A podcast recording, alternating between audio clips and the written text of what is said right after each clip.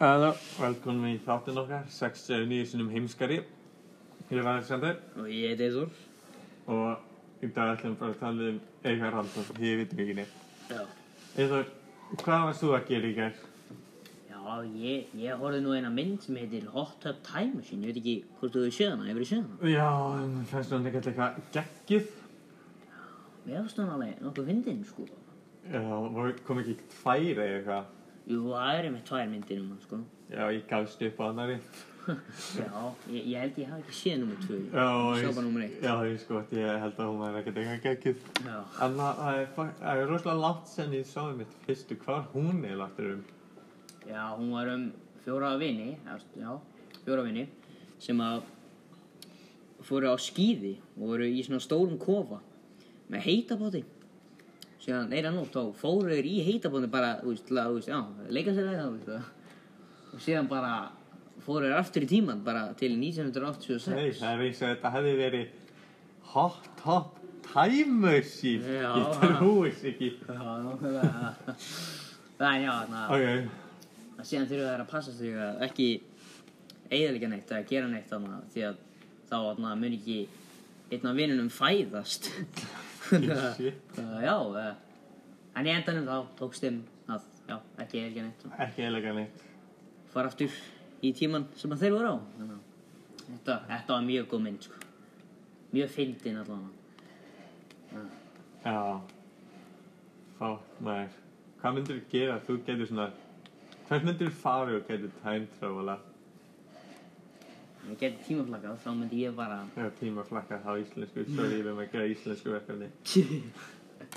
Mm, Ég veit ekki alveg hvert ég myndi fara, en ég... Hvert myndi ég fara? Er ég skal hugsa um það, menn hva, hvað myndið þú gera? Ok, sko. Ég ætla að útskýra.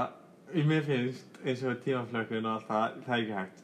Það er ekki hægt, en ef að það væri hægt, þá myndi ég mest vilja bara fara í framtíðina.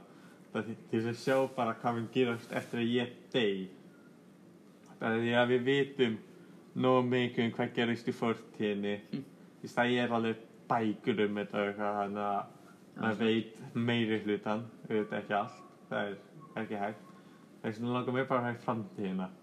Mm Þó myndi örgulega fokk öll upp, það er skipting máli. Það er þetta mjög góð. En hvað meinir á trúir ekki að... Nei, þú veist, hvað er ekki veist. Bara að hugsa um þetta væri ekki hægt. Eina leginn til þess að hvernig væri hægt að vera með svona tímaflökun er, eins og ég myndi hugsa þá er hei, þá er sko gert þannig að hvað er þetta kallað? Svona til fullta heimum. Þannig að hver einasti heim er öðrís, þannig að kannski þessum heimi þá ákveður að borða þannig að kökumorkumat en í þessum ákveður að borða hotlamorkumat. Og þú veist, ef þú fyrir köku þá verður kannski feitir, hotla og verður kannski sterkur. Alls konar heimir og eitthvað. Mm. Já. Þannig að ég veit ekki. Og síðan hugsa ég bara að út að ég er einmitt svona endalus að heimir og þú bara hoppa á milli.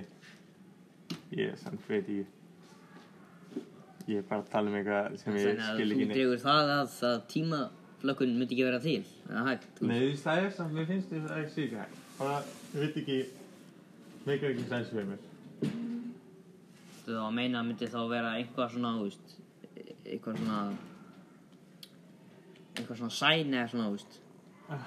Ég veist, það er bara, ég veit ekki, hvað með, hvað með þig? Hvað finnst þér um þetta?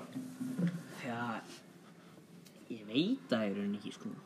Svona, mér lýr eins og það gæti verið hægt, en samt ekki því að, þú veist, þá myndum við sjá allan einhvað, þú veist, um að tímaflökkun væri til. En kannski var það þannig að, þú veist, einhvað gerðist og það breyttist, en við vitum ekki að því. Einmitt, við getum ekki vitað að því.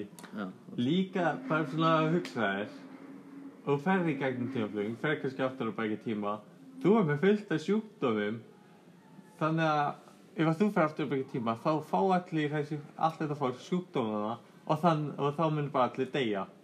Já, en mögulega í framtíðina voru, þú veist, kannski búið til eitthvað svona ákveðin búning að halda þessum sjúkdómum í skefjum svona. Já, það samt röslega skrítið. Já. Lappa okkur þannig. Síðan ef þú fyrir framtíðina, þá deyrðu þú bara sjúkdóðunum sem eru til. Því að þú veist ekki búin að vennast þessi aðstöð hjá mér. Já. Þetta er nokkuð skondið. Takk fyrir að hlusta. Þú heyri ég okkur í næstu viku. Bye.